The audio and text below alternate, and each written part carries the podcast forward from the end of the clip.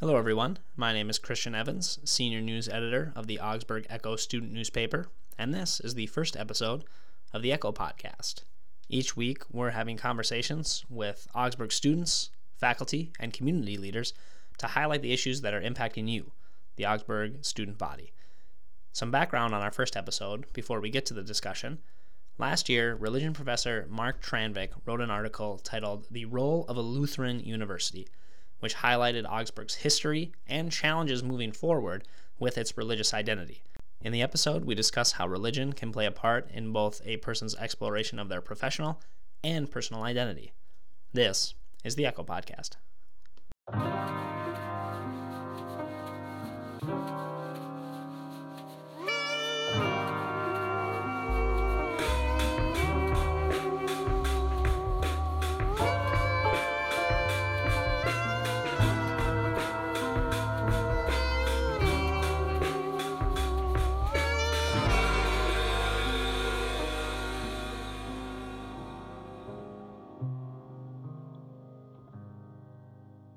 We're here with Professor Mark Tranvik um, to discuss the necessity of the second religion requirement and the debate around uh, whether or not it will remain in the future of the Augsburg curriculum. Professor, thanks so much for joining us today. Thanks, Christian. Great to be here.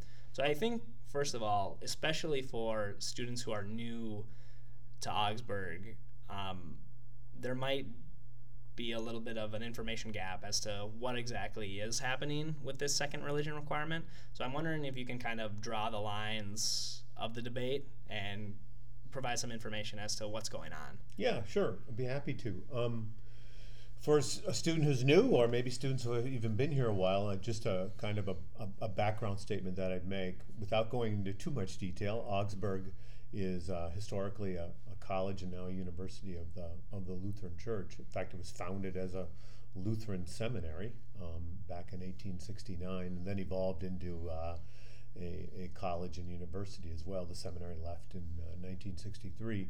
So this is a this is a school with the deep roots in the Lutheran tradition, and uh, in our mission statement, which we hope that would guide the sort of way the college thinks about itself.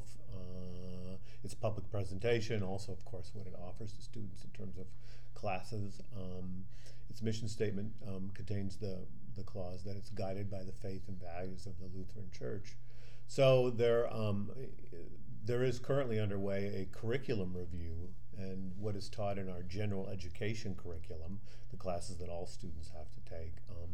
Currently there's two religion requirements. There's religion 100 and also a requirement in a class 200 or above that students take. Transfers are only asked to take uh, religion 100 if they transfer in at junior status, um, but otherwise most students take two religion classes.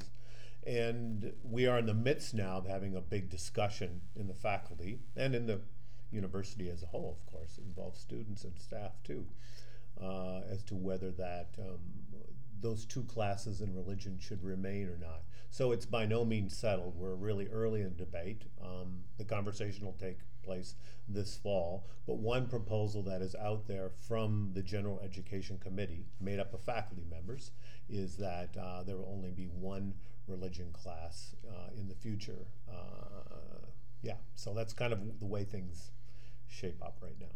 And the way you see it right now, I believe that obviously as a religion professor, you see that second religion requirement as a part of not only what Augsburg is dedicated to teach as an institution, but also very important to the individual student development. Right.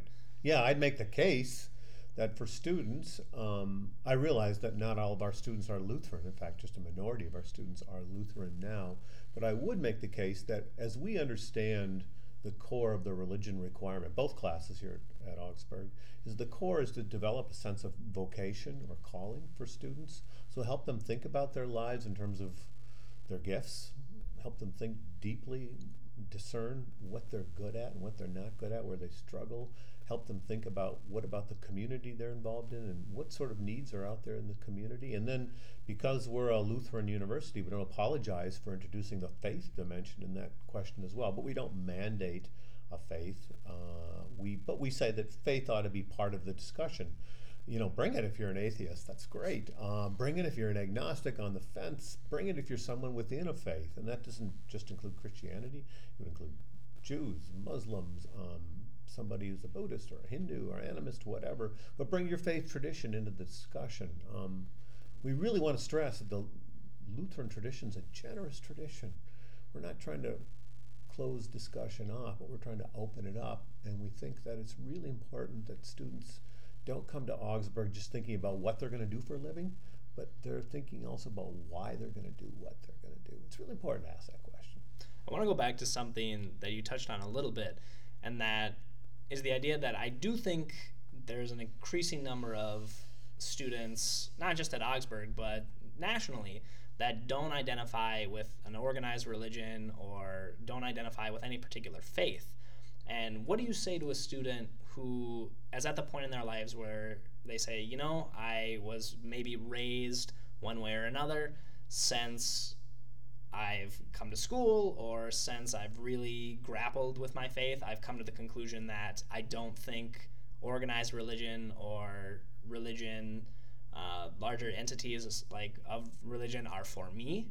Uh, why should I continue in this development when I see perhaps my development with faith over, my relationship with a faith over? What do you say to a student with that sort of mindset? Yeah, I'd say a couple things. I mean, I recognize that a lot of student, our students do come with that perspective. They have a lot of questions about faith.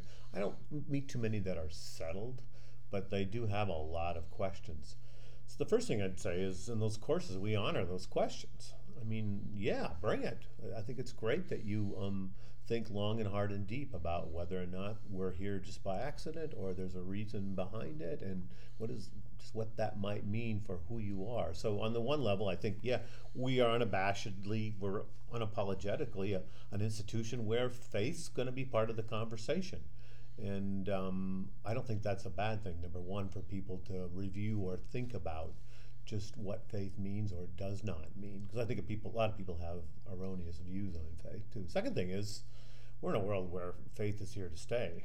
Um, in some ways, in the West, it's become much more secular in some ways, but we know the world as a whole is not very secular at all. Most people have some kind of religious belief. So if you're going to be in any way conversant with the world, with the political situation in the world, you've got to know something about people's religion. I mean, I can't imagine being a political science major, for example, or a sociology major, and not knowing something about Islam or Judaism. I mean, just to understand, for instance, the Middle East. Furthermore, your neighbors have a wide variety of faith. In my own neighborhood in Robbinsdale, Minnesota, it's a it's a blue collar inner ring suburb. Just down the block, I have Hindus, I have Muslims, I have Christians. Um, you know, just to be a neighbor to those folks, to have relationships with those folks. This is going to happen not only in the neighborhood, but also, of course, in the workplace. It's really important that we understand one another's faith if that sort of common good can be pursued. It's a I, so I would argue literacy in terms of faith is really important, religious literacy, but also, um, um, yeah, just to push the question why are we here? What are we doing here? Is it just about what you're going to do for a living, or shouldn't we step back and ask why we're doing what we're doing? That vocation kind of question. I think it's um, I think it's really important. Right, and I think as an overarching idea, all of that is very sound.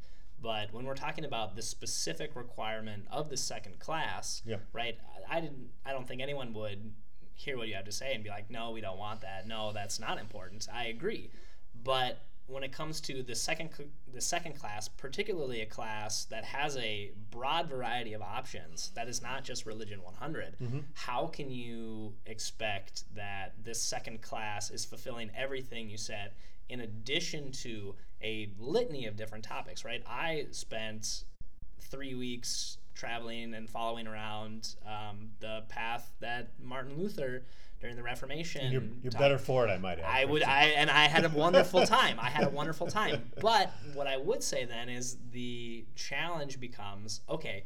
All of what you just said is correct, but is that exist or does that framework exist within every single second level religion course? Because that would be, I think that's a tough claim to make that that's an important thing. But is that being lived out in in our curriculum? Yeah, that's a great question. And I think that's where the department, frankly, is being pressed a little bit. Um, I don't claim that we all live up to that in the second religion course, but I do think we have made a commitment um, as we, you know, I mean, the first class, the religion 100 class, we go wide, okay, unapologetically. Right, You have absolutely. to go wide. Mhm. In the second class, you go deep.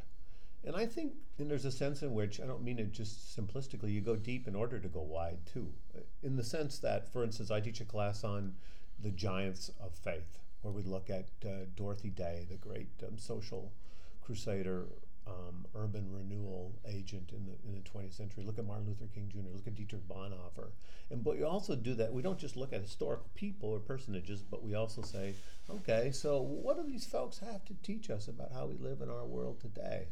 And um, I think that gets replicated. For instance, Hans Wiersma cla- teaches a class on religion at the movies. The, the central theme of that class is not just how religion operates in movies, but also what does it mean to have a calling as we watch these kinds of films? How, how does this film make us think about who we are in light of our faith or lack of faith or questions about faith? Um, Maheen Zaman teaches a class on Islam. I know Maheen is absolutely absolutely convinced that vocation is central to Islam. So he teaches with an eye toward that. So when students take that class, they're learning about Islam, of course, but Maheen also stresses, oh, by the way, these are vocational kinds of questions that come up. So could we improve? Of course.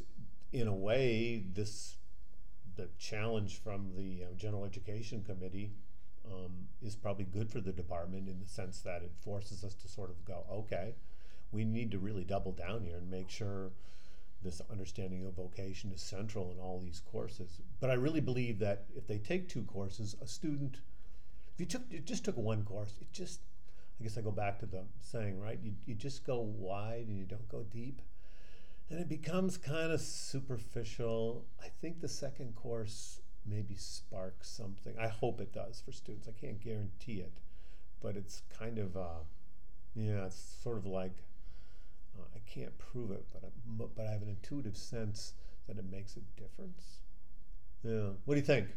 Well, I wanted to ask one more question, and that's for students who both want to shape the debate Yeah. about the second requirement and who might have input on how do I make sure that the religion department or the religion requirement uh, reflects definitely a challenge to me personally, but also is making sure that my personal faith experience or lack of faith experience is acknowledged. So if I'm a student and I say I want to have my voice heard in this debate and the curriculum of the religion department, what do I do? Yeah, there's some open hearings coming up. that are listening sessions that are meant not just for faculty, but for staff or students. That'll be publicized in um, in uh, uh, in, in our uh, online, obviously, in the on the, the university's website.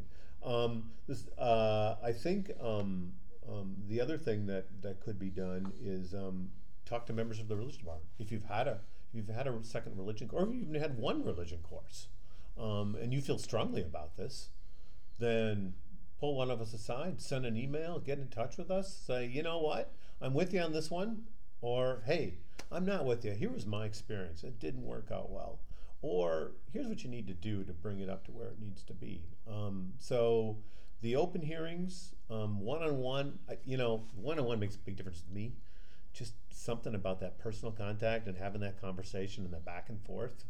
Uh, it doesn't have to be long, but five ten minutes on this topic makes a huge difference. It's like all matters political, right? Um, you uh, you utter your voice, uh, people are more like, likely to listen. And if you keep silent, we don't know what you're thinking. Perfect. Well, Professor Tranvik, thanks so much for joining us, and uh, we look forward to seeing how this debate moves forward in the future. Thanks, Christian. It's been great talking to you. Another big thanks to Professor Mark Tranvik for joining us for this discussion. A reminder that the Echo podcast is brought to you by the Augsburg Echo. New issues out every Friday, and we're on social media on Twitter at Augsburg Echo, and you can like us on Facebook. Special thanks to Winston Hecht for making the music you're listening to now. Thanks for listening, everybody. We look forward to the next conversation.